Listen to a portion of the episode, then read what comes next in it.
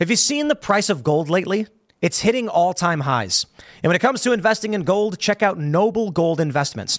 They have a track record of excellence that's second to none. Just look at their thousands of five star reviews on Trustpilot, Google, and the Better Business Bureau. Customers rave about their knowledgeable staff, smooth investment process, and life changing results, which you can see for yourself online. That's the kind of reputation you can count on. But it's not just about the reviews. Noble Gold Investments truly care about their clients. They take the time to understand your unique needs and goals, and they give expert guidance every step of the way. That level of personalized service is rare in this industry. Look, when it comes to securing your financial future, you can't afford to take chances. Go with the gold company that has earned the trust of countless investors. Visit noblegoldinvestments.com slash Tim Pool today and discover why Noble Gold Investments is the only choice for smart, secure gold investments. Or call them at 877 646 5347. Again, that's 877 646 5347. Make sure to go to timcast.com, click join us, and become a member to support this podcast and all the work we do, and you'll get access to exclusive, uncensored segments from Timcast IRL and way more. Now, let's jump into the first story. Andy Ngo has been embroiled in a civil suit against alleged members of Antifa. The verdict has come in. A Portland jury has found Antifa militants not liable in Andy Ngo attack. Defense attorney had declared, I am Antifa. So I think I can break this down how it is that Andy Ngo lost. You see, one of these guys actually admitted to physically attacking Andy Ngo in a gym. I, I kid you not. Throwing water on him and then actually striking him.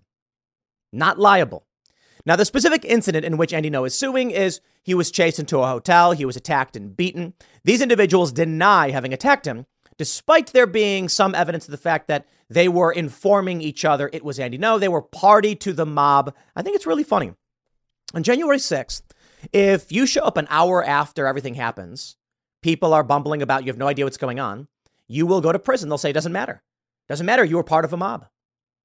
If you are a leftist, if you are a leftist on January 20th, 2017, and you are part of a mob that sets fire to vehicles, fires in the streets, smashes windows, not only will you be acquitted because you're you're just some random person who happened to be near others.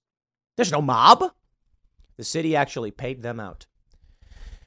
Escalation is inevitable. The reason, in my view, that the jurors ruled against, effectively against Andy Ngo, is that the defense attorney declared that they were Antifa. Said they were going to get a shirt that said they were Antifa. They said they were anti fascist.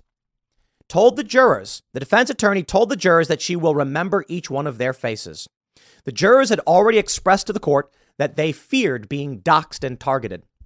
So let's break this down. You're a juror, you're in court. There's a man saying, These far left terrorists mercilessly beat me in the street on more than one occasion. Help. Then they turn to you, the militant extremist, and says, We're going to remember exactly who you are. And the jurors are like, Leave me out of this because they're spineless, pathetic cowards. Well, the big news and the development after this verdict is that a reporter for the Post Millennial, Katie Daviscourt, after, uh, tweeted after I left the courthouse where I was reporting on Andy Ngo's trial against Antifa, I found that my car was broken into by my hotel. The windows were busted out, items were stolen, and personal identification documents were taken. I'm obviously upset. Now, if you were to ask me, and I think any reasonable person who uh, perpetrated this, it would be associates of these far left extremists and other terrorists. These people are abject evil. I don't even think that these people think they're good people. I think they get off on this. I think they are abject. I think they are demonic in the figurative sense, or if you're a religious person, perhaps the literal sense. But, uh, but I'll, I'll explain in, in, in, in fine detail. I know many of these people. 10 years ago, 11 years ago, I'm on the ground covering events at Occupy protests across this country, surrounded by these people. What did they tell me? Well, at the time during Occupy Wall Street, I was physically attacked several times.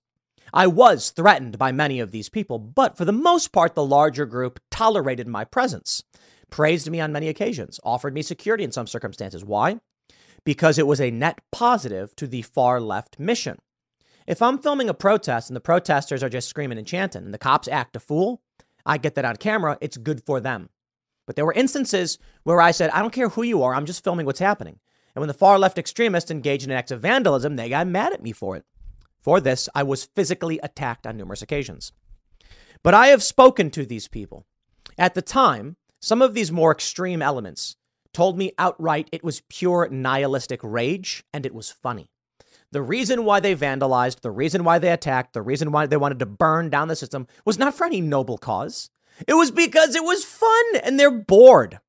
I'm not exaggerating. One individual actually wrote for the New York Times saying that they believed nothing in this life mattered. There's no discernible cause or reaction. It's just a seeming pool of chaos by which we were all born into. And for that reason, isn't it fun just to shake it up and watch it burn? And I responded, I said, actually, I think the opposite. I was like, if there is no meaning, then you create it. And if we feel good and we feel bad, we choose to feel good. So if there is no rhyme or reason, then I create that reason. And that reason is creation. That reason is progress, happiness, and joy, not chaos, pain, and suffering. They outright told me they enjoyed it. Another individual who I had known from the hacker community who was deeply involved with the far left said that when they talk of free speech, when they talk of the right to film and the First Amendment and uh, my defense of it, they were just using me. That's right. This is the attitude these people have. They are abject evil. They're just evil people. I am not saying it to be mean. I am not saying it out of emotional, uh, uh ang- like an emotional attack against them. I genuinely believe that within the hearts of these individuals, they seek pain, they seek destruction, they seek suffering because it gives them pleasure. Goodness in people, I would define as those who derive pleasure from helping others. I grew up on superhero movies, self sacrifice, right? The willingness to give everything you have to protect other people, shoving the kid out of the way of the car and then getting hit. Spider Man trying to save a busload of kids. Superman trying to save lives, fight the villains, and never harming the villains. Batman, too. These are the stories I grew up on. What are the stories we have now? These far left extremists go into black neighborhoods, set them on fire, and then claim it's good for them. They're evil. Let's read a little bit of this news and get an understanding a bit of what's happening. And then I want to show you, I want to talk to you about what's happening in these cities and where I believe, I believe escalation is inevitable. I'll, I'll break it down for you. I, I, mentioned this already that I, I met someone recently, a, a J6er, they, uh, a woman and her husband showed up. They, they were just in DC, had no idea what was going on, showed up just shy of three o'clock, well after the breach of the Capitol. Doors were open, the grounds, there's no barricades, there's no signs, and all they were just walking around. They walked up, they saw people walking around, had no idea what just happened. Walked into the building, looked around confused, police waved, and they said, oh, they left. They're now facing a year and a half in prison, a year or so in prison just for that. And when they said we that when they when they went to court and apologized, said we had no idea, we were just walking around, we had we, we weren't here in support of anything. It was just like we just were there and we didn't matter. They said you were part of a mob. Doesn't matter what you think. Doesn't matter your intentions. Intentions do matter, by the way, and typically in uh, misdemeanor trespass charges, you have to be warned. But this is the nature of where we are at. If you're a far left extremist with hate in your heart, like these people right here, like these abject, evil individuals who are trying to cause as much pain and suffering to the poor and working class. If you are evil, the machine protects you. Why? They like it because they have allies who enjoy suffering. It is demonic. In my view, I don't believe in true demons. I believe in God. I don't, I don't, I don't, know about demons. But I believe these are the uh, embodiment of the idea of demonic. These are people who revel in your suffering for no other reason that it just makes them feel good. That's it. You've, you've met people like this. There are serial killers out there. They're for, for no reason they harm others. Well, there are varying degrees of good and evil. Serial killers and child predators may be the utmost epitome of evil. And then you have these individuals who are evil, but they're not going around murdering. They're just destroying people's lives in other ways, and they seek pleasure from it. You're not going to convince me otherwise. You're not going to convince me that a dude that physically attacked Andy Ngo at the gym is doing anything other than satisfying his emotional desire to cause suffering. Because Andy Ngo at the gym isn't doing anything. And they lie about Andy Ngo. They lie. We are seeing businesses get destroyed, small businesses. We saw in New York a, a, vent, a, a snack vendor, kiosk, ransacked by a random group of people at the Kai Cenat uh, teen takeover. Hasan Piker criticizes the media for sympathizing this guy because I genuinely believe they like being part of a large group of people that can express power. They derive pleasure from feeling powerful, not from helping. I think that's evil. I think of yin yang, the two sides, the light and the dark. Within the darkness, there is light. Within the light, there is the dark. And these are individuals who purport to be good, but revel in your suffering. And that is why I say evil, because they are certainly the antithesis of what we seek to protect, which is goodness, creation, protecting others' progress, civil rights. They don't believe in these things. You know, the, the singer Ne-Yo was heavily criticized because he was saying that kids shouldn't be able to make these decisions. He made a really, really great point. One, his publicist put out a message. Everyone criticized him for. I did. I apologize. He then came out and said, no, no, no, no, no. Straight from my mouth. I will never stand for this stuff. He made a good point. Why should I respect your opinion when you don't respect anyone else's? Wow. That's a really, really good point. Let's let's cr- crank it up a notch. Why should I use your preferred pronoun when you don't give anyone else respect? I won't. That's why there are individuals I've had who are trans on Tim IRL. I do use their pronouns because they've been respectful to me. But for these individuals who would burn down businesses, physically attack Andy Ngo in the streets for no reason, why would I respect anything about them? Why would I grant them any benefit in any way? Did you know Fast Growing Trees is the biggest online nursery in the US with more than 10,000 different kinds of plants and over 2 million happy customers in the US. They have everything you could possibly want, like fruit trees, palm trees, evergreens, houseplants, and so much more. Whatever you're interested in, they have it for you. Find the perfect fit for your climate and space. Fast Growing Trees makes it easy to order online, and your plants are shipped directly to your door in one to two days. And along with their 30 day Alive and Thrive guarantee, they offer free plant consultation forever. This spring, they have the best deals online, up to half off on select plants and other deals. And listeners to our show get an additional 15% off their first purchase when using the code POOL at checkout. That's an additional 15% off at fastgrowingtrees.com using the code POOL at checkout. Fastgrowingtrees.com, code POOL. Offer is valid for a limited time. Terms and conditions may apply.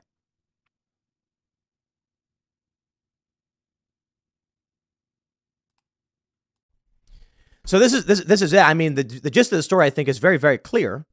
The defense attorney saying that she was going to make herself an I am Antifa shirt, which she would wear after the trial, admitting that the that the people in black clad who are attacking people are terrorists, and then told the jury she was going to remember all of their faces. That to me is is truly incredible. And then you see a journalist getting their vehicle ransacked. Truly incredible. Here's where we're at, my friends. I think uh, I, think escalation is inevitable. Ian Miles Strong tweeted the story. It's a couple months old, but it bears uh, uh, repeating, especially in this context. Nordstrom shuts down both stores in San Francisco as Target locks entire product range behind security glass, and Whole Foods store is shuttered.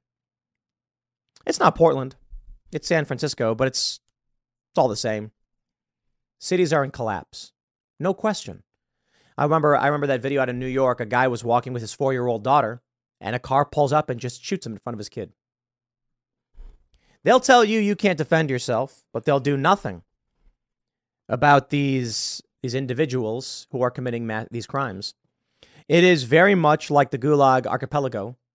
Uh, Solzhenitsyn, I'm pronouncing his name wrong. Solzhenitsyn? I don't know. I can't pronounce that name. I watched a video and it was like everyone's pronouncing his name wrong. And I'm like, I probably still am. But there's a great passage in that book, which, um, full disclosure, I have not read. I've only uh, uh, uh, read portions of and snippets, where he talks about um, a man who is being threatened with a knife. And so he's got a knife to his neck, and then he fights the guy and then stabs the criminal, and the criminal dies. This guy was like a military officer who, uh, who was defending himself. And he gets arrested and charged, and he's told that you had you didn't have to kill the guy, and he was like he was putting a knife to me. What should I do? And he's like, run, flee. That's right. The criminals are protected by the system, and the law abiding are subjugated.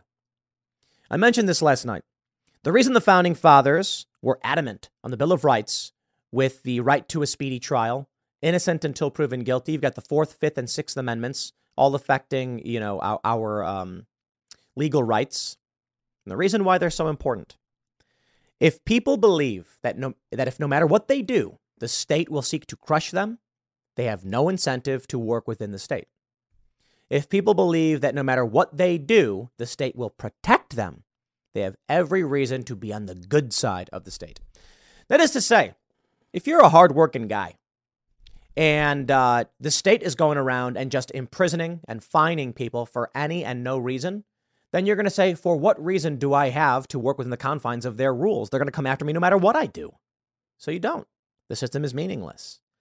But if you believe that you are innocent until proven guilty, and even criminals get to go free sometimes, you know that if you're a good person, you will prevail. The innocence will protect you. Where we are now, every it's the inversion. If you're a criminal, you'll you'll be they'll let you go. If you're a good citizen defending yourself, they will lock you up. So no one has any reason to believe that the system is is worth protecting or being a part of. That, take a look at these businesses. San Francisco, they've got that Westfield Mall, which is basically shutting down. They're they're selling off their they're they're uh, um, forfeiting their their property basically. You've got two hotels doing the same thing. Nordstrom shutting down. Target is locking its entire product range. They got photos of this. All their products are going behind glass. Look at this. They've locked everything. You've got Walgreens in Chicago that no longer offers products at all. You go in, walk up to a tablet, type in what you want. After you pay for it, someone will come out and bring it to you because the system is broken. Democrats revel in it. And you know what? That's, exa- that's exactly it. I don't necessarily blame them. I get it. The system is broken. It doesn't serve anybody. It's been broken for some time. So they say, you know what? Screw it. Let's just rip out and gut whatever we can from it. It's like coming across a busted up building and thinking, hey, nobody cares. So who's going to stop me if I pull the copper out of the walls and go sell it? That's what they're doing. I've, I've described it as Democrats basically stealing the fine china and silverware from the Titanic, knowing that it's sinking and rushing to the lifeboats before anyone can find out. But maybe another way to describe it is that Democrats are ripping the copper wiring out of the walls to sell. And we're all sitting there being like, dude, you're screwing it up further. And they're like, bro, the building's busted up and you know it. So they're just the ones willing to exploit and destroy it. Well, I still see goodness. I still see an opportunity to repair this building. But the problem is you've got people who don't care anymore and they've gutted it and they're stealing the fixtures off the walls. Well, how are we supposed to fix it if y'all are breaking it? I think about how police operate in big cities. What do they do? I mean, many of you may not have grown up in big cities, but those of you who do, you know exactly what it's like. You jaywalk, the cop will give you a ticket. Ah, you're not supposed to jaywalk, but they never give anybody tickets for jaywalking, but you, now you got to pay. Okay, fine. You say, well, hey, you knew jaywalking was wrong, but you did it anyway. Okay. You have cops giving people false tickets. This happens all the time. People get pulled over and the cop will say you ran a stop sign. You blew a red light. They claim they don't have quotas. We know they have quotas.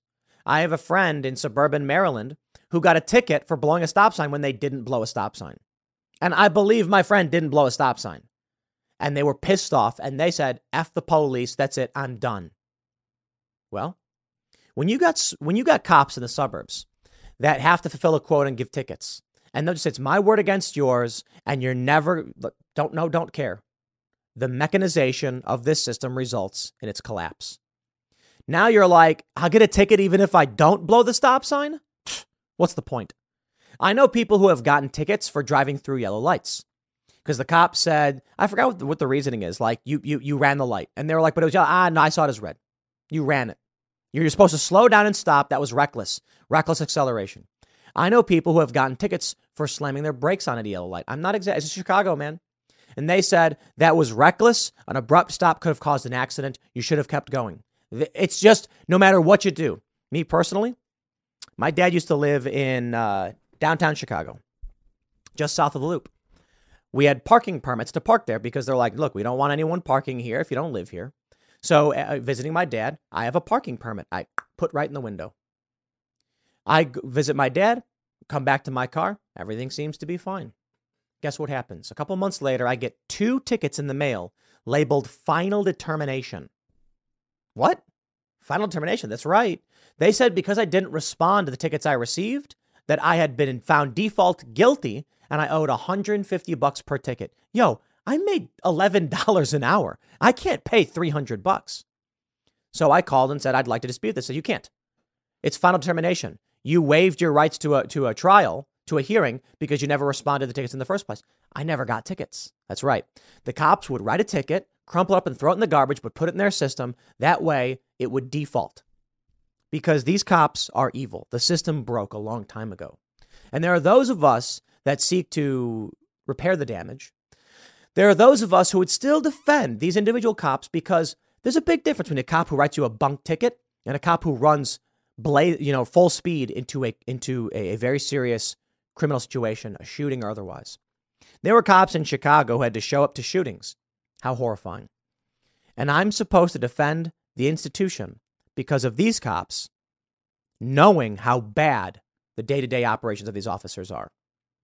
There's no denying it, man. This is why libertarians are outraged. It's why the left was able to exploit this and destroy the institution of policing. And the police deserve it.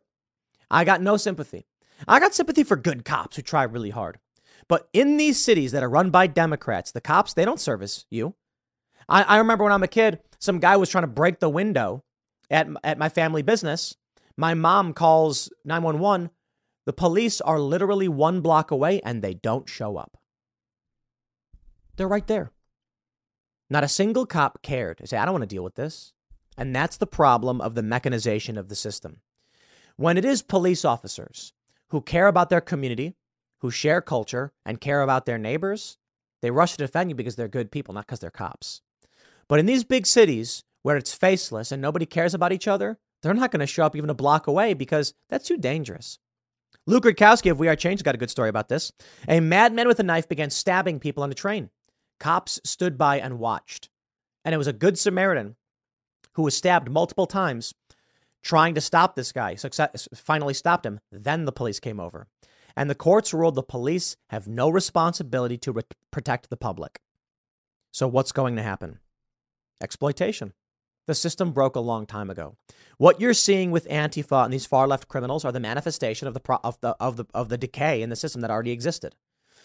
We may try to preserve and protect that system to fix it and repair it, but yo, the ship is sinking.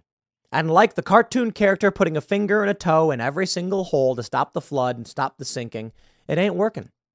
It's not working and it's just getting worse. I don't have the solutions. I don't know what you do. I can certainly tell you that Democrats' intervention is only making things worse. Protecting the far left extremists is only making things worse. But this is why I've been on the fence for the most part. I get it, man. I will I will defend cops. These these cops in the George Floyd case shouldn't be in jail. But then you look at what happens with the Ahmaud Arbery. These cops come and arrest these guys. Let me tell you something, my friends. If you were out and you saw a guy on a train raping a woman, the police will arrest you in two seconds if you stop him. But they won't arrest the guy.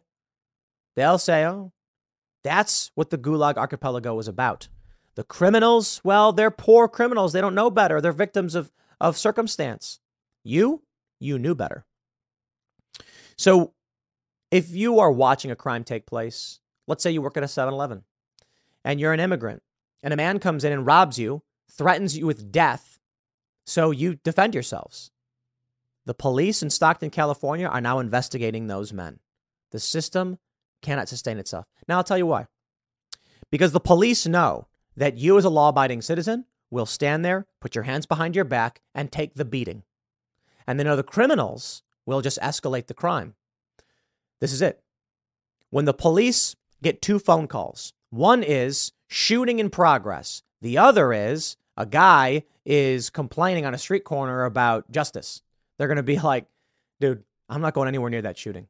The cops know that if they pull you over and accuse you of a crime, it's a walk through the park. They can pull you over and say they smell pot, accuse you of whatever they want. Uh, there, there are how many stories of people being accused of DUI when they weren't drunk or under the influence get arrested anyway? Recession and inflation are here. Gas, housing, and everyday goods are up, way up. and you want to be ready for any situation. So, what would you do if there's no food on the shelf? ARC Heirloom Seeds are here to help. Did you know 99% of seeds sold today can't reproduce? With heirloom seeds, you only have to plant once, then you can grow year after year, giving you and your family stability and security because things are getting crazy out there. Our all in one seed kit provides everything you need to grow your own food. This premium seed kit has over 65 varieties, 50,000 seeds, and stores for 15 years. You'll also get our exclusive seed guide to make growing a no brainer. ARC Seed Kits is a family owned and operated business and the most trusted name in the nation for over 15 years. Our mandate is to get heirloom seeds into every home in America. Go to arcseedkits.com today and get free shipping by entering promo code podcast. That's arcseedkits.com, promo code podcast. Get your seeds, get prepared, get growing. arcseedkits.com. How many stories? I have so many stories of my friends who were arrested on driving on a suspended license because they were 19 and they didn't know that if they paid their speeding ticket, a friend of mine, I've told you the story about me. Obviously, I'm slighted by it.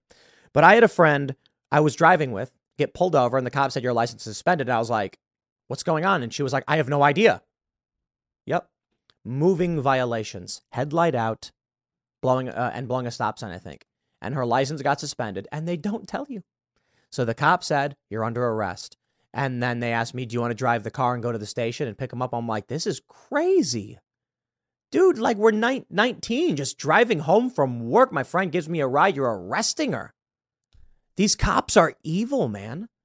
When you look to these Democrat cities, I tell you, look, I get it. There are good cops in some small towns. There are a lot of bad cops that are callous and don't care, and they justify it in their minds. They say, "Look, man, I don't I don't make the rules, I just enforce them." F you. Look at what happened to Andy Ngo. Is there any justice for him when he's mercilessly beaten in the street? None. How about this? New York City.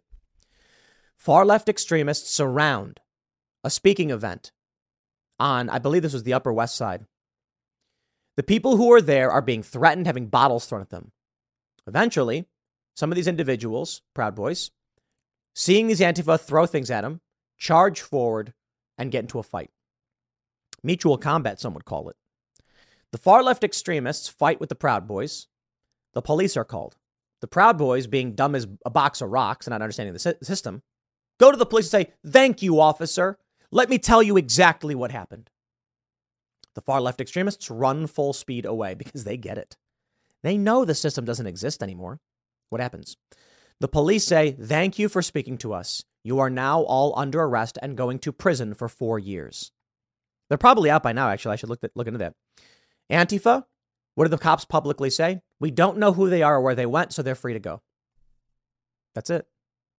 Stop pretending like the system works. It doesn't. What we're seeing now is a city's completely collapse.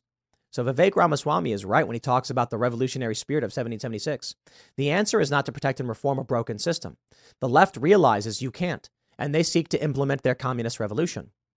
What needs to be done is people on the right, post liberals, libertarians, need to say, let's not try to preserve, but also bring about some kind of revolution, but for American ideals to restore the ideals of the Constitution, freedom, liberty, what this country stands for.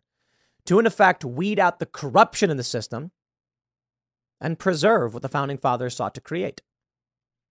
Maybe we can. We'll see how things roll out. I think it's going to take a Donald Trump.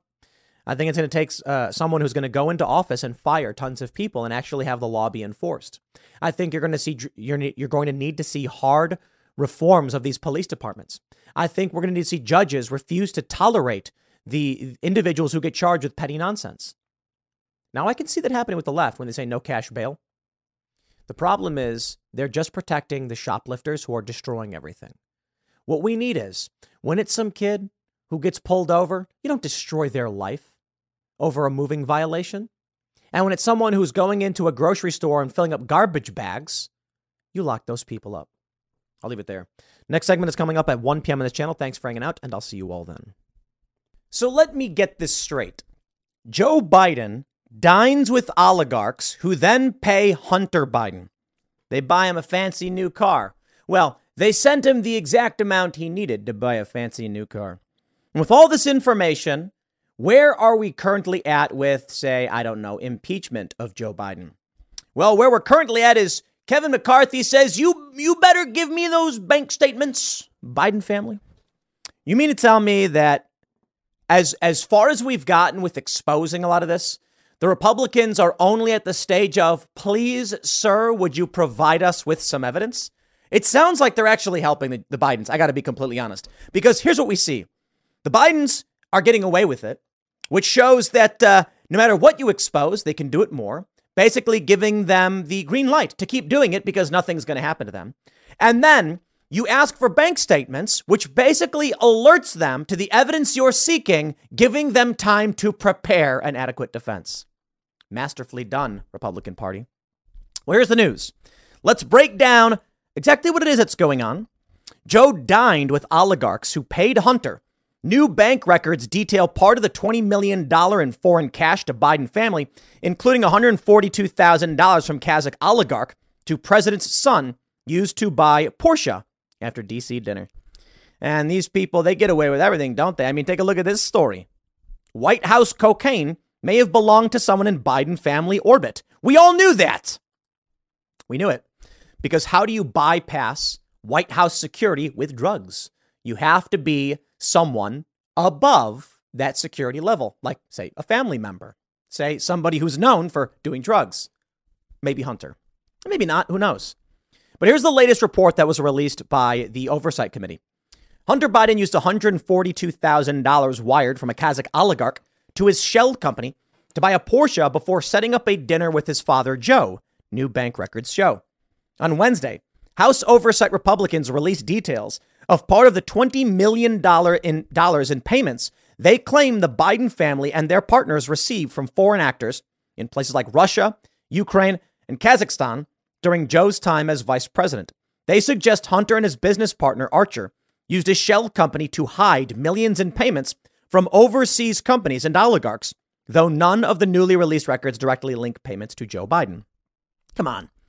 Joe's not that stupid, but stupid enough.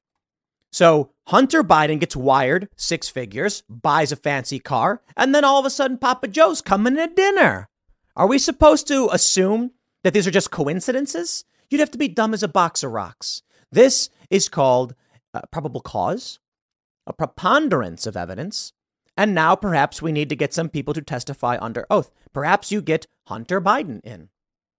I wonder why it is they don't do any of this. Miranda Devine has the tweet. Over $20 million in payments from foreign sources to the Biden family and associates from Russia, Kazakhstan, and Ukraine during Joe Biden's vice presidency. James Comer's House Oversight Committee followed the money. And so we have the letter, my friends. Let's read it. Memorandum, Congress of the United States House of Representatives. Committee staff is releasing a third bank records memorandum to apprise majority members of the ongoing investigation of the Biden family's influence peddling schemes. On March 16, 2023, staff issued the first memorandum, first bank records memorandum, highlighting the Biden family's use of the Robinson Walker LLC account to receive money from a certain Chinese entity. On May 10, 2023, staff issued a second memorandum, which focused on the Biden's business dealings in Romania and additional information regarding their partnership with Chinese entities closely tied to the Communist Party, the Chinese Communist Party. This third bank records memorandum serves to inform members of the Biden family's relationship with certain foreign entities and individuals in Russia, Ukraine, and Kazakhstan. The committee has subpoenaed six different banks and received thousands of records in response. The committee's subpoenas were tailored to specific individuals and companies that engaged in business activities with Biden family members and their business associates. The committee has not yet subpoenaed bank records of members of the Biden family. Committee staff will continue to release memoranda as new information is uncovered. Is anyone surprised by this? This uh, this this this breaking news? Now, of course, as I mentioned before, we had Rick Santorum on the show who said you can't impeach Joe Biden for what he did as vice president. Okay, fair point. How about for what he's doing as president? Sending how much money to Ukraine? Could it be that uh, they paid him off for such favors in the future? It's all connected. You can't be vice president and then president, engage in these illicit business dealings, and then when you're president, keep advocating for sending billions of dollars to the people who are paying you and be like, it was a totally different administration. Not you. But I'll tell you what. All right, all right. Fair point. Rick Santorum. How about this? How about we don't impeach Joe Biden over this stuff? How about we criminally charge him? Okay. Yeah, I know it's a pipe dream. Let's be real. We've got Andy Ngo losing his civil trial. He can't even get an honest, fair trial, criminal trial against these people, one of whom admitted on the stand that he attacked him. We can't get justice for a woman who has her bike stolen in broad daylight. How are we supposed to see criminal charges against someone so dirty and evil with power, political power, as the Biden family? You know, I look at this country and I have to blame mm, I, I, it's people. Who are, what are we supposed to say? How many people do you know absolve themselves of their responsibility to their country? It's funny. JFK says, "Ask not what your country can do for you, but what you can do for your country." And it was interesting growing up because I was like, "What do I have to do for my country? What are you talking about? I don't owe them nothing, right?" And boy, have my views changed. And the issue is, growing up and being told to be an individual it's a good thing, right? Individual liberties and rights are a core element of this nation. But you can't sacrifice community and a moral framework. And that's what's been lost. So now, this is what you get the untouchable Bidens. They can seemingly do whatever they want, and nothing will be done about it. We know exactly what they're doing, why they're doing it, and they just keep doing it. And then what? Now they're going after Donald Trump, new indictments. They're going after Giuliani, perhaps and the other lawyers, even a State Department lawyer. Last night, I asked the question There have been many countries throughout history who have gone through revolution, civil war, serious turmoil, conflict. And in many of these stories, there are people who say, I escaped.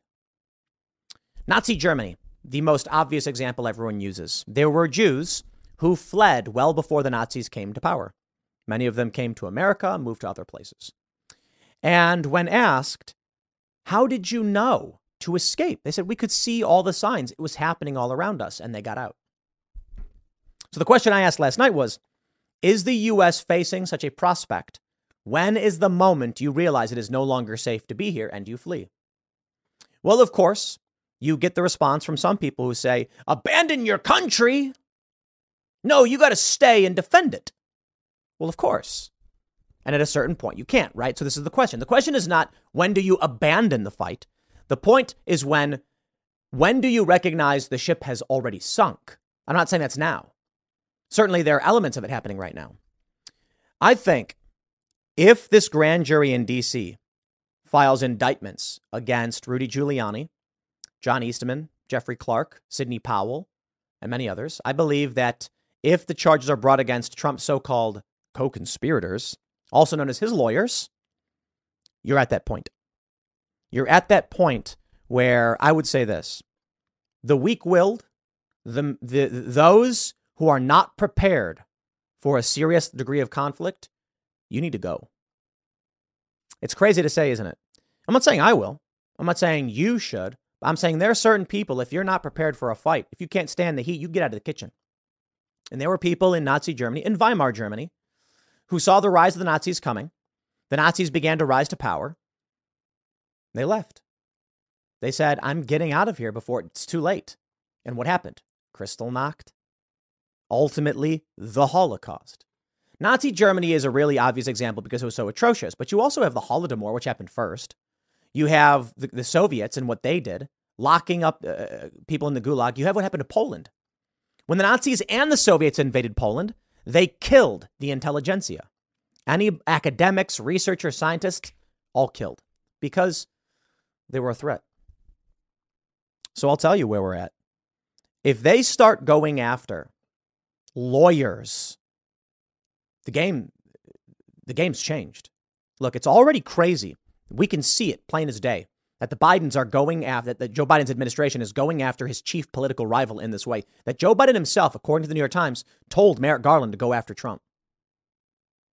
We can see that degree of instability and chaos in the targeting of the front runner. It's unprecedented. But what happens when they then say anyone who tries to defend or advise this man goes down too? Grains of sand in a heap, my friend. How does a country become so bad? It's not overnight. Sud, uh, what is it? Gradually, then suddenly, as the saying goes. If they go after Trump's lawyers, how long until they go after advocates, activists, personalities? We had Tom Fitton from Judicial Watch on, number one government watchdog. How long until they go after him? They already had the FBI go to his house, forcing him to testify before a grand jury. How long before they say, you had phone calls and meetings and conspired too? How long until they come to media personalities and say, you've advocated for criminal activity? Oh, that's right. How many of your favorite personalities said that Donald Trump had a legal argument and should pursue it? How many personalities agreed with Trump and advocated for his actions? How many people supported his rally at the Capitol? Not the January 6th quote unquote insurrection, but the rally he had. They will conflate the two as they've already done. They'll say, these people are going online and inciting crimes. We know that what Donald Trump did was criminal. These people knew it too. And th- that's the next step. When Joe Biden weaponizes government to go after those who speak up against him. Because if this grand jury is going after Giuliani, is going after Sidney Powell, that's exactly what they're doing. Anyone who opposes them. So at what point do you do you say the ship is sinking? An abandoned ship. The captain of a ship, a frigate in the colonial era, engaging in conflict with a European, let's do two European powers. I wouldn't call the captain a coward for ordering men to abandon ship. As the saying goes, the captain goes down with the ship. Perhaps that's true bravery. But it's not cowardice when the captain yells, abandon ship, the ship's going down. You want your men to survive to live to fight another day. Sometimes strategic re- retreat is important. I am not advocating for abandoning the United States. I'm simply arguing you have to make sure you're being strategic about it and you don't get don't let pride get in the way of what you need to do to win. There are many people who are probably better off not being in this country if they're going to be politically persecuted and they can continue their work elsewhere. Edward Snowden fled. He's probably better off speaking and talking about the crimes of the United States somewhere where he's not going to be tortured and locked up. But I don't know. I don't have all the answers. I'm certainly not going to advocate for anybody to abandon this country.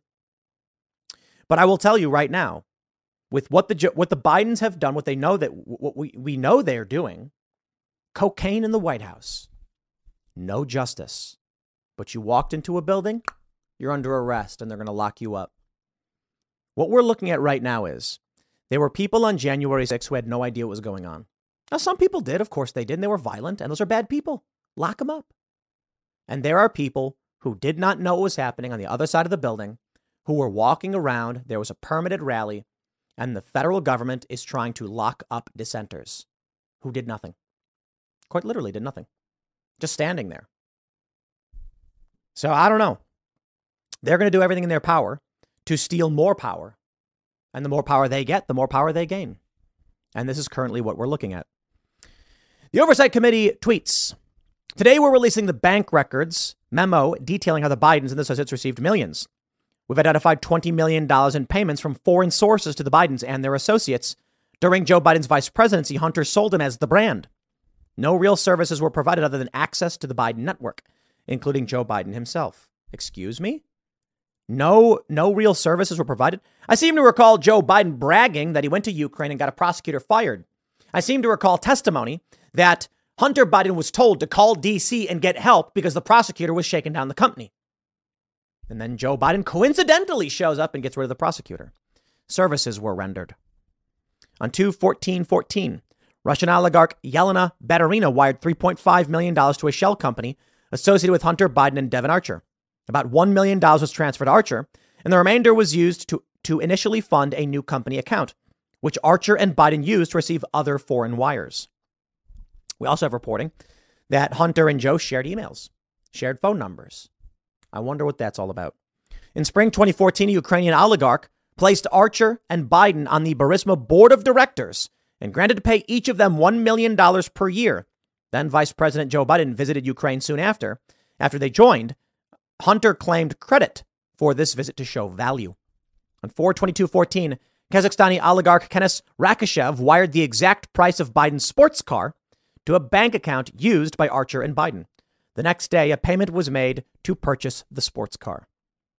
After receiving the sports car payment, Archer and Biden then arranged for Burisma executives to visit Kazakhstan to evaluate a three way deal among Burisma, a Chinese state owned company, and the government of Kazakhstan.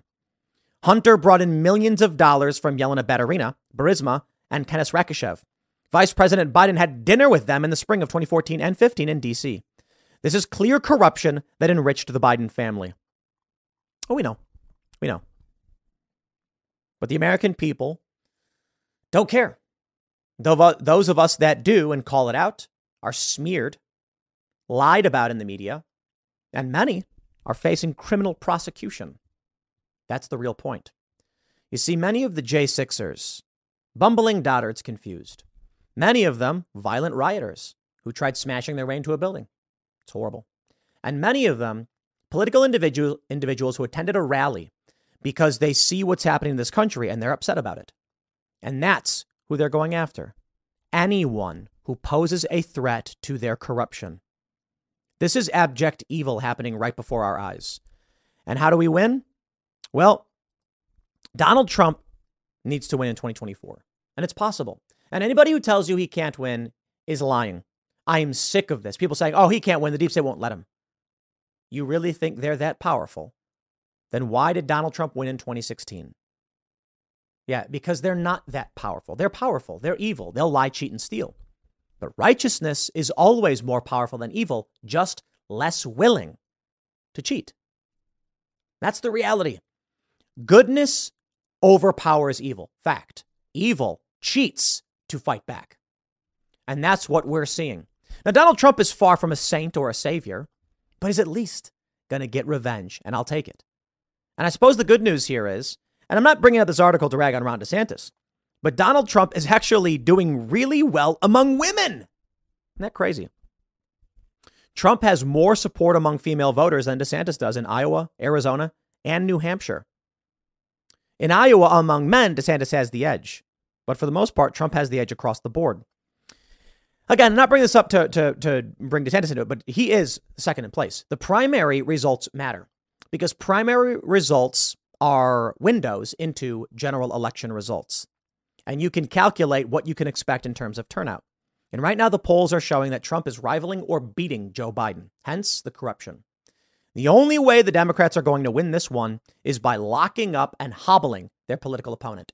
In 2020, they had COVID, universal mail in voting, mass ballot harvesting, etc. They don't have that this time around. What do they have?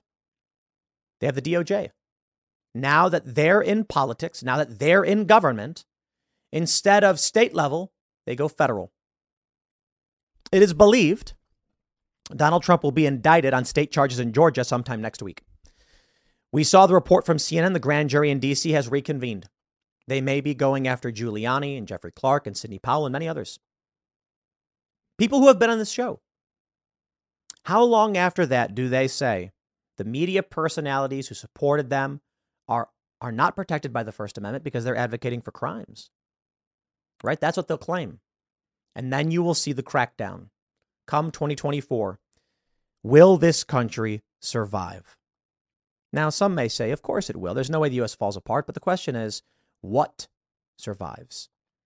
Is it going to be a corrupt deep state, deep state apparatus where elections are fake and corruption runs supreme that seems to be where we're where we're at right now. The fact that Donald Trump won in 2016 proves it's not absolute. And Donald Trump absolutely can win in 2024. That's why they're cheating. If it was hopeless, the cheating would not be necessary. If we were guaranteed to lose, they wouldn't need to do any of this stuff. You wouldn't even hear about it in the media. But the reality is that Trump can win. And that's why they're panicking and desperate. Because if Trump gets in, then revenge is on. Am I confident Donald Trump is going to do everything right? Of course not. Quite the opposite. I'm actually worried he's not going to. There's only one thing I'm counting on with Donald Trump's election that he fires people, that he just says, shut your mouth, you're fired. He could have fired Comey. He didn't want to because, you know, he didn't want to look bad. Could have fired Fauci. Ah, but the left would have gotten so mad.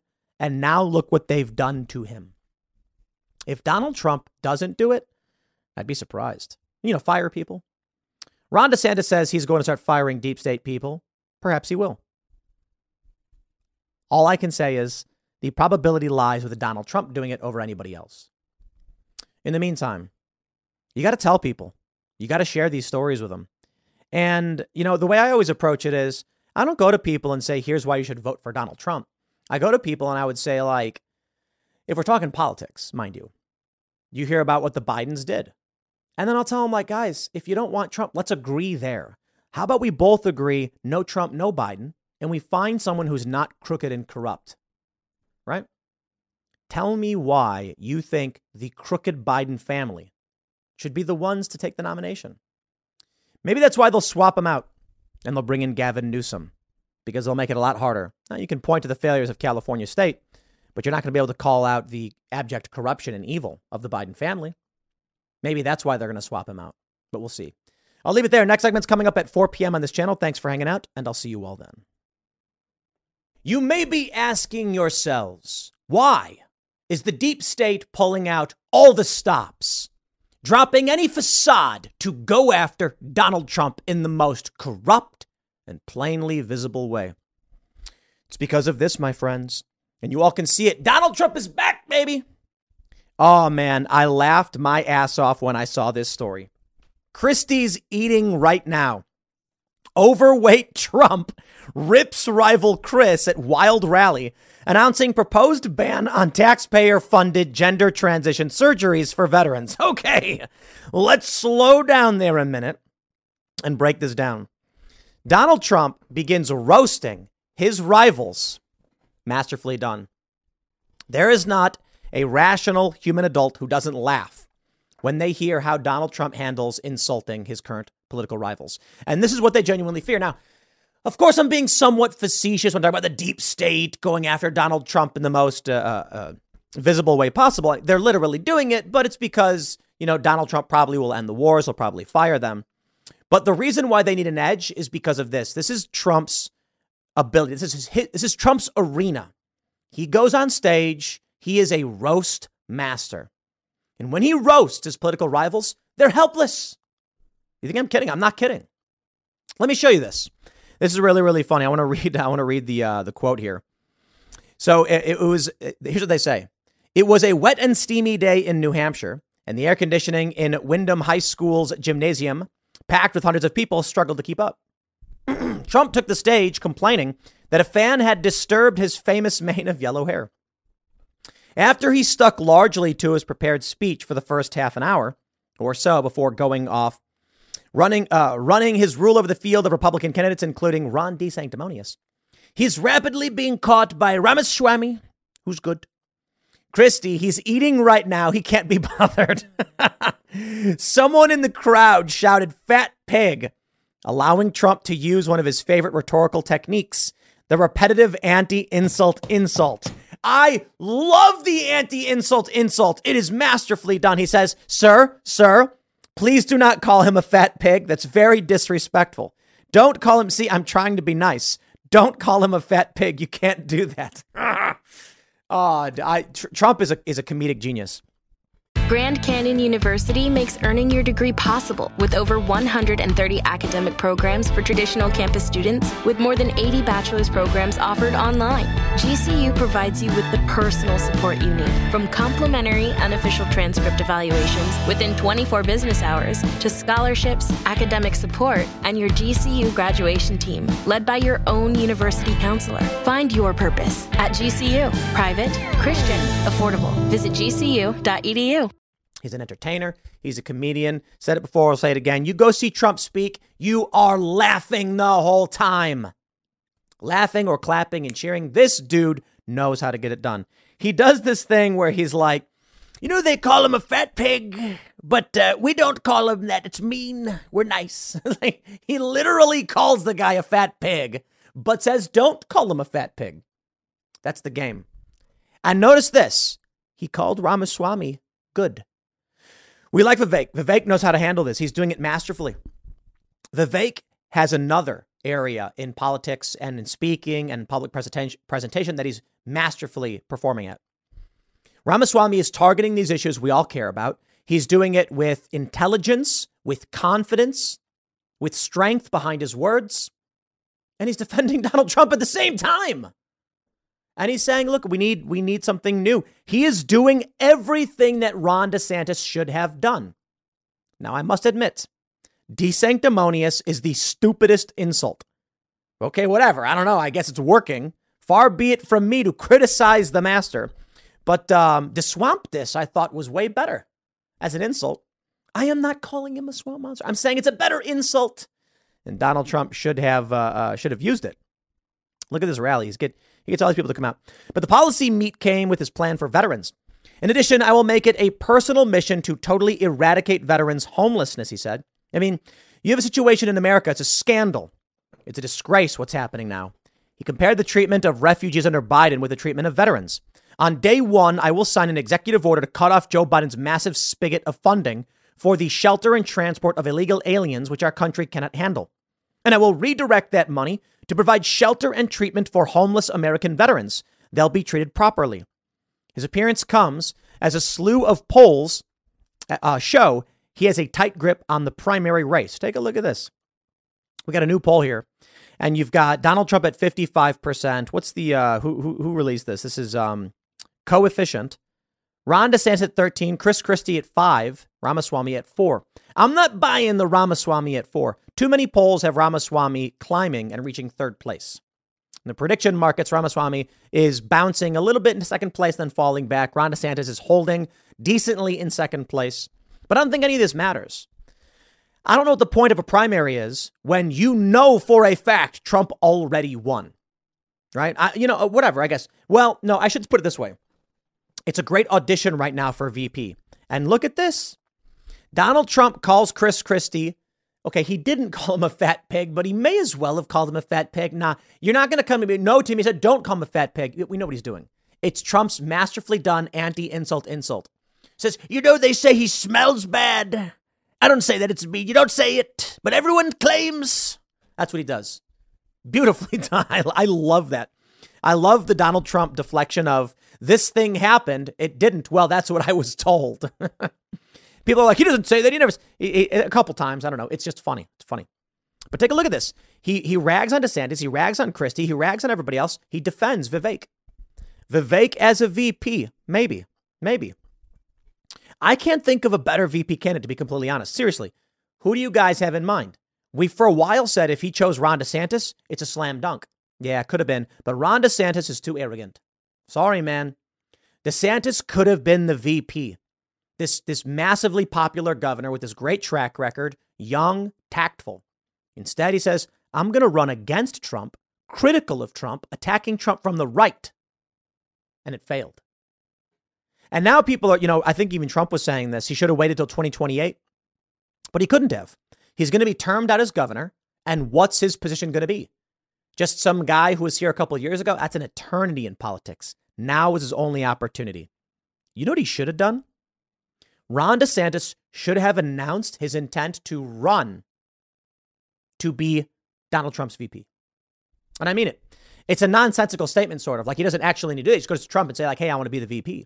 But he should have been like, I will not be seeking the presidency. I will be seeking the vice presidency for Donald Trump. Trump, I look forward to having conversation with you. Trump would have been like, Ron's great. Look what he's done for Florida. Let's bring him in. Instead, they went to war. It's unfortunate. It shouldn't have happened. And, and, and the crazy thing is, too, it's like the DeSantis supporters are, uh, uh you know, you can argue that Trump support, tr- Trump's most ardent supporters are nasty. But it's like, I don't even know how many times I can say that Ron DeSantis is the best politician in the country right now and still have people whinging on Twitter at me about Ron DeSantis. It's sad, yo. It's sad. That's why I'm not even into DeSantis VP camp anymore. Now I'm thinking Ramaswamy. Ramaswamy knows how to handle this. They say 75% believe the indictments are a distraction from the Biden family corruption. That's obvious. An internal poll for his campaign from the, uh, obtained by the Daily Mail shows he has extended his lead over DeSantis in the national primary polling data.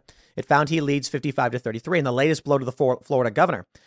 It also reveals why Trump rivals are unable to profit from the former president's mounting legal woes.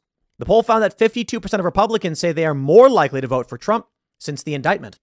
Pollsters with coefficient asked 1,638 Republicans, blah, blah, blah. President Trump is dominating the Republican primary field as the attacks from Joe Biden's DOJ continue to backfire, said a delighted Trump campaign aide. The more voters see a weaponized two tiered system of justice, the more they rally around Trump. This is something I think Democrats need to learn and understand. When a candidate is attacked, support for them increases. That's it. When uh, when someone tries to assassinate a political leader, their popularity surges. It's like a trope. We get it. It generates sympathy. Depending on the reaction, it shows strength and sacrifice. And now you have Donald Trump being targeted by Joe Biden. Ain't nobody liked Joe Biden in the first place. That's the problem. And only the cringest of leftist and hardcore neolibs are happy about the indictment. 77% of Democrats, sure, I get it, but 23% of Democrats are like, nah. Who are those people? Those are the people who could potentially switch their position. Those are the people like that woman in Portland or Seattle. She got bashed in the face. She's like, I'm a Republican now. All it took was a homeless guy bashing her in the face and she switched her vote. Some negative impact to her. And then she realizes, fine, I'll take it. When people start paying attention to what's going on, their votes change. And this is where we're at. Going after Donald Trump, lying about him, trying to put him in prison is not convincing anybody of anything. Now, there are tribalists who hate Trump and want to see him put in jail for no other reason than they hate him. That's it. But regular people don't want the conflict or the turmoil.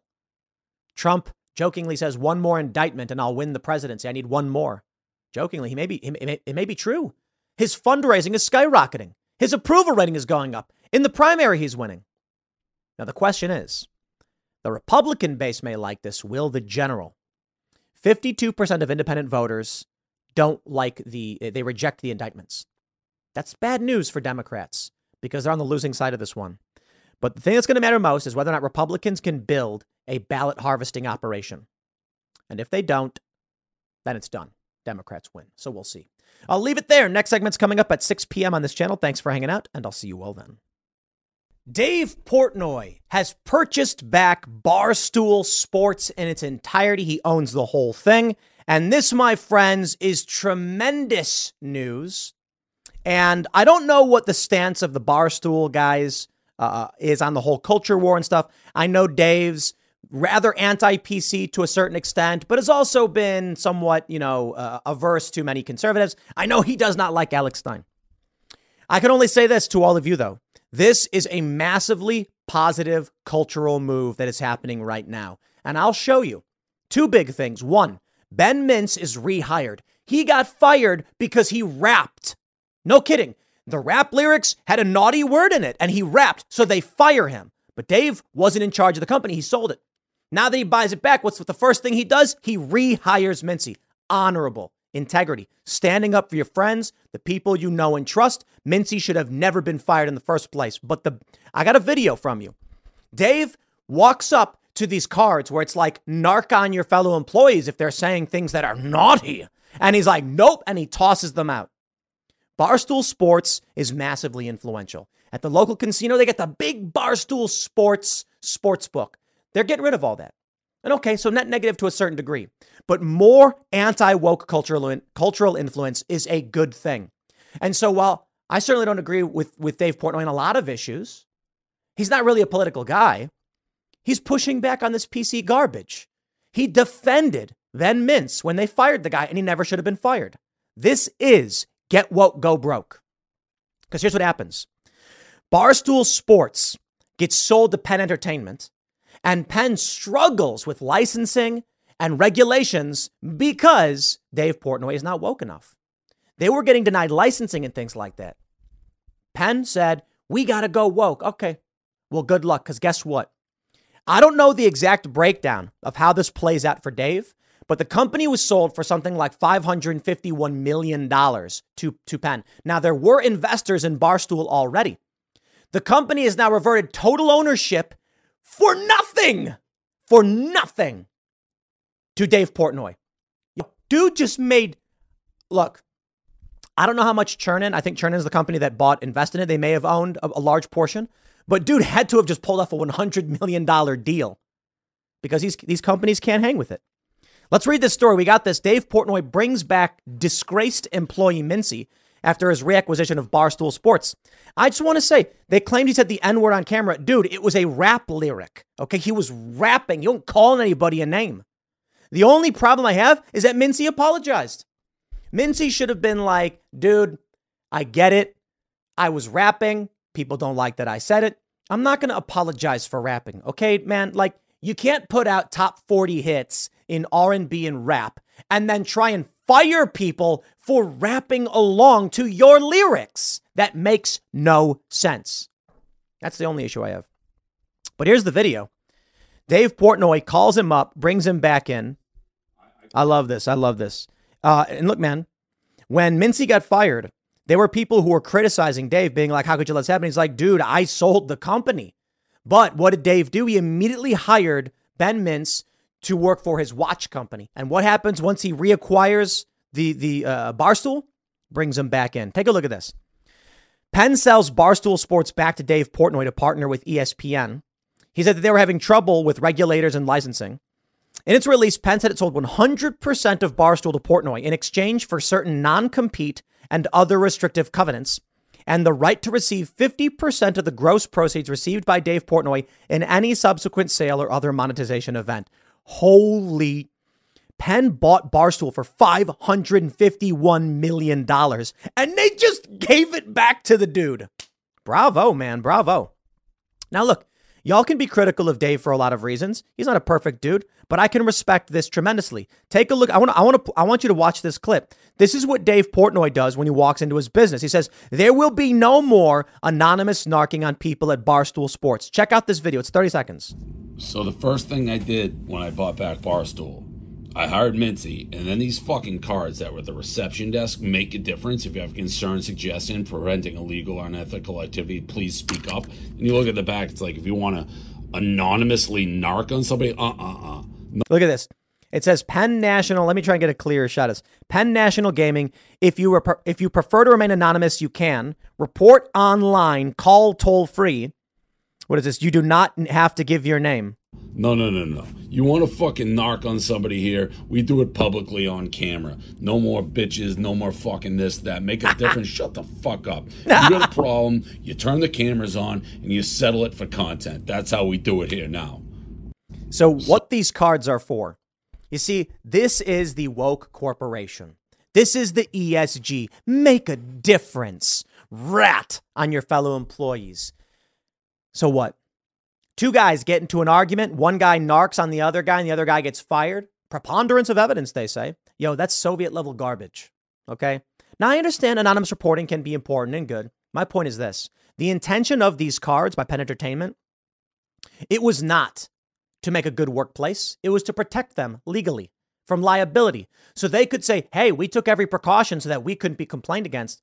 What Dave is doing with how he's running his company influential, Barstool Sports, millions of followers, tens of millions of hits, probably more, is pushing back in the right direction.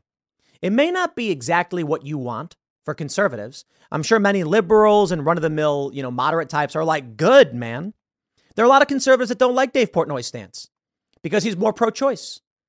But you're not going to win every battle outright 100%. Sometimes you gain ground. This is gaining ground. This is Dave Portnoy being like, none of this weak, stupid, pathetic garbage. You got a problem, you speak up. Uh oh. I'm sure all the woke people are crying, but he's hiring back the guy who said the naughty word. Yeah.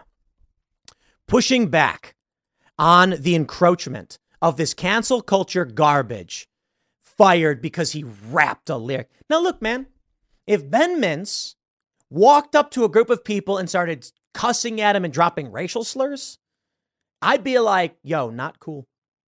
There, there's a serious conversation there about whether or not you can continue your employment if you're going to walk up to people and be that kind of guy, right?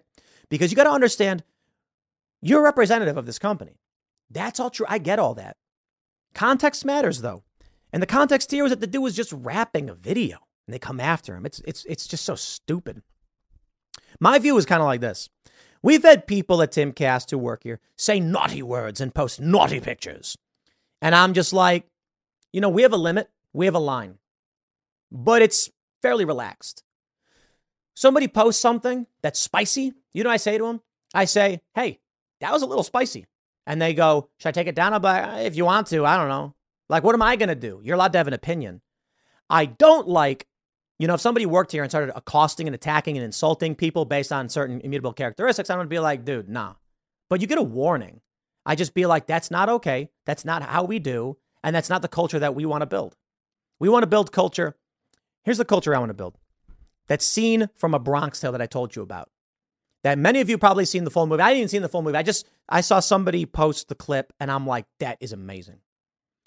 I got to tell you again. I'll make it quick. Loud bikers, loud commotion.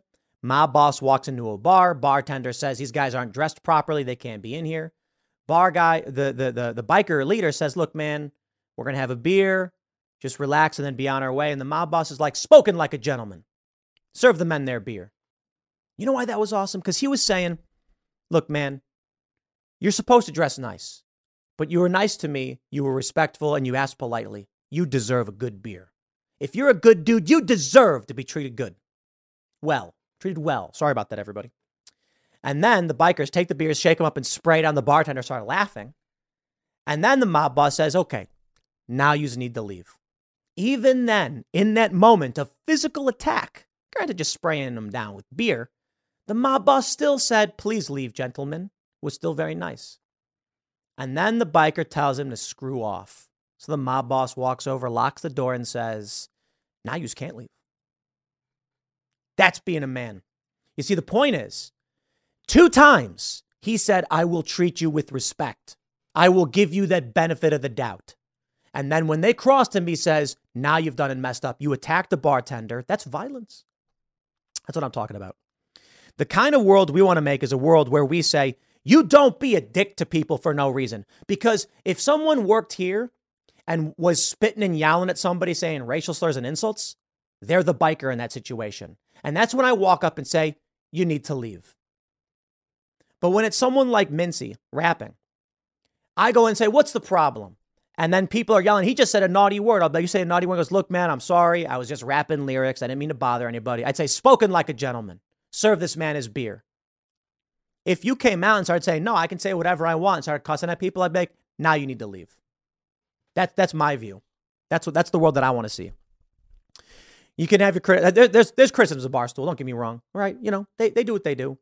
But if the culture we're pushing back on is more masculine, if the if the culture that is that is is pushing back is more masculine, if we're pushing back on this weak, pathetic, cancel, whiny baby culture, I don't care who's doing it. I'll take the victory. Shout out to to Barstool. Congratulations to everybody. Glad to see Mintzy got his job back. This is what I'm talking about. They they canceled that race car driver, he gets his sponsors dropped because his dad said a naughty word in the 80s. Nah, we're done with this. So I'm looking forward to what Barstool puts out. I'll leave it there. Next segment's coming up tonight at 8 p.m. over at youtube.com slash timcastirl. Thanks for hanging out, and I'll see you all then. Ladies and gentlemen, we got him. This is good news. You may have seen the story about the 7 Eleven employees who stopped and beat a man who was robbing them. Well, the reporting was that these guys, the, the employees, were facing a criminal investigation. We are now hearing that the criminal himself has been arrested, and a civil rights lawyer is warning the police not to go after the workers.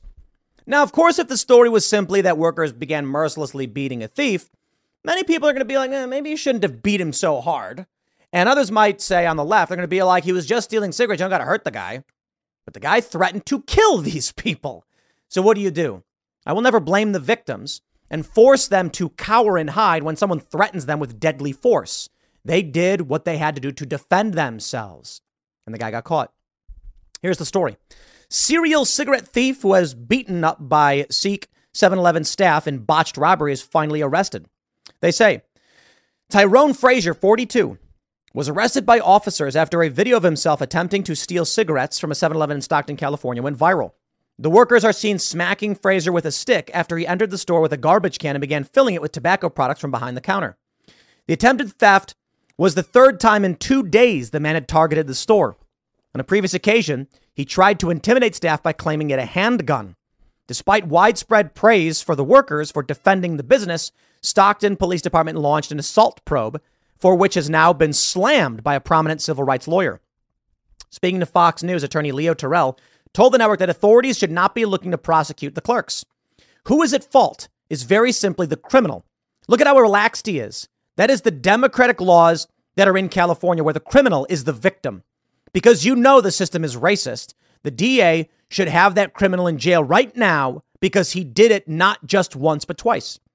If there is any focus on these shop owners who are trying to protect their property, no way. They should not be charged with criminal crime. That's an interesting quote. I'm not sure this guy's first language is, is English. If there is some time of type of civil suit, that criminal will have zero chance of prevailing. 7 Eleven should back up these shop owners. Here, here. 7 Eleven should fund the legal defense of their employees. Their lives are threatened on more than one occasion. They defend themselves, they defend their property. What else could someone do when facing threats of death? Now, in Texas, you're allowed to use force to defend property. I'm a little torn on that one, to be completely honest. You know, I, I understand there's a limit on defending property. I know a lot of people in media are commenting, like, no, you should be able to defend any property. Well, uh, hold on. If I'm on a big swath of land that's 10,000 acres, and there is a dude walking on that land, 10,000 acres, should you be able to defend that property? Well, hold on. What does that mean? You see, this is my point. If a person accidentally trespasses, they should be warned. Dude, you're trespassing. Turn around and leave right now. If the person then becomes threatening, now you've right to defend yourself and your property. Now we're talking about physically removable property, right? Defending the property they're standing on versus a property like a device. Depends on the the the value, in my opinion. I know, I know not everybody would agree. In Texas, they're going to say, I don't care if it's a paperclip. I do. If someone's snatching a paperclip, I don't think that's a hell-worthy trespass. And they grab a paperclip and they run off, I'd be like, okay, whatever. But if they're trying to take from you something you absolutely need to live, like they destroy your furnace or something, and you're like, now my family's going to freeze to death, yeah, that's different. I don't know where that line is. I'm not going to pretend to be an expert on, on these things, but basically, if the theft or destruction of property or the seizure of property would threaten your life in some way, in some way, in any way, then I believe you have a right to defend it. So let's say you're growing crops and someone comes in destroying those crops. You have a right to defend it. Why? That's food you need to eat. Are you immediately going to die? No, not if you don't have the food, but you could die later on. That's why I'm not saying lethal force. In Texas, I think you're allowed to use lethal force to defend property. It's kind of crazy. In in in in certain jurisdictions, West Virginia is very lax on this too. Like in West Virginia, if someone's trespassing on your land, you can use a certain amount of force. You know, I don't think you can try to kill somebody, but you can like you can brandish a weapon and things like that. And uh, but they tell you to be careful. Like we, we want to be reasonable people. These criminals are not reasonable. And these Democrat laws and these Democrat run cities are not reasonable. Let me show you this. Here's a video. I talked about it earlier. This woman's bike gets stolen in San Diego in broad daylight. Nobody helps her as she cries for help. What innocent bystander is going to get involved with today's overzealous prosecution? Let me, let, me, let, me, let me play this for you. You can hear for yourself.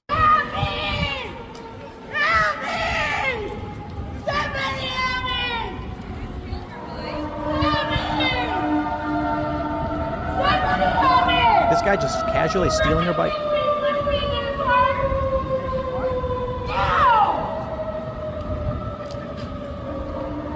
Now I'm going to stop right there and just say, to be completely honest, I don't even know that that bike belonged to that lady. For all we know, she was stealing the bike and he was stealing it back. That's how crazy things are in these cities. San Diego, of course, not the worst, but we're seeing more and more of this. I think it's fair to point out with the rise of cameras, the ubiquity of phone cameras, we're going to see a lot more videos we don't normally see. That's true. But we also do know that petty crime, violence, theft, these things are rising in these cities. San Diego, again, not the worst offender. They've actually been fairly decent on a lot of these on these laws. But we're seeing more and more of this, especially in places like San Diego, Stockton, Sacramento. I mean, let's just mention California ain't doing too well. You've got similar things happening up in Seattle.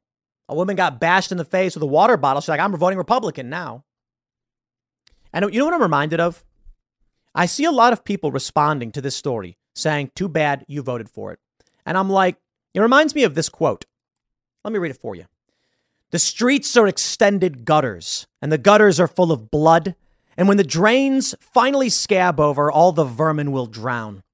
The accumulated filth of all their sex and murder will foam up about their waists, and all the whores and politicians will look up and shout, Save us.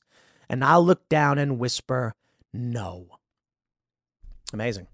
It's a quote from the character Rorschach. Alan Moore, who wrote that quote, did not intend for anyone to look up to that individual. He is a, you know, a filthy, morally absolutist individual. But that statement, that quote, that means something, whether Alan Moore realized it or not. They will look up and shout, Save us. And I look down and whisper, No. I love the Watchmen movie, by the way. I think the movie's fantastic. Not everybody liked it, but uh, I thought it was masterfully done. One of my favorite movies, and I love that opening sequence with Rorschach explaining what's going on.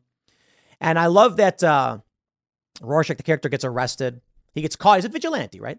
And he's got this shrink, and he calls the guy a fat uh, uh, he, he says you're fat with liberal sensibilities. And I'm just like, you see, look, I'm not going to advocate for anybody to be like Rorschach, but there is a certain catharsis in what he said.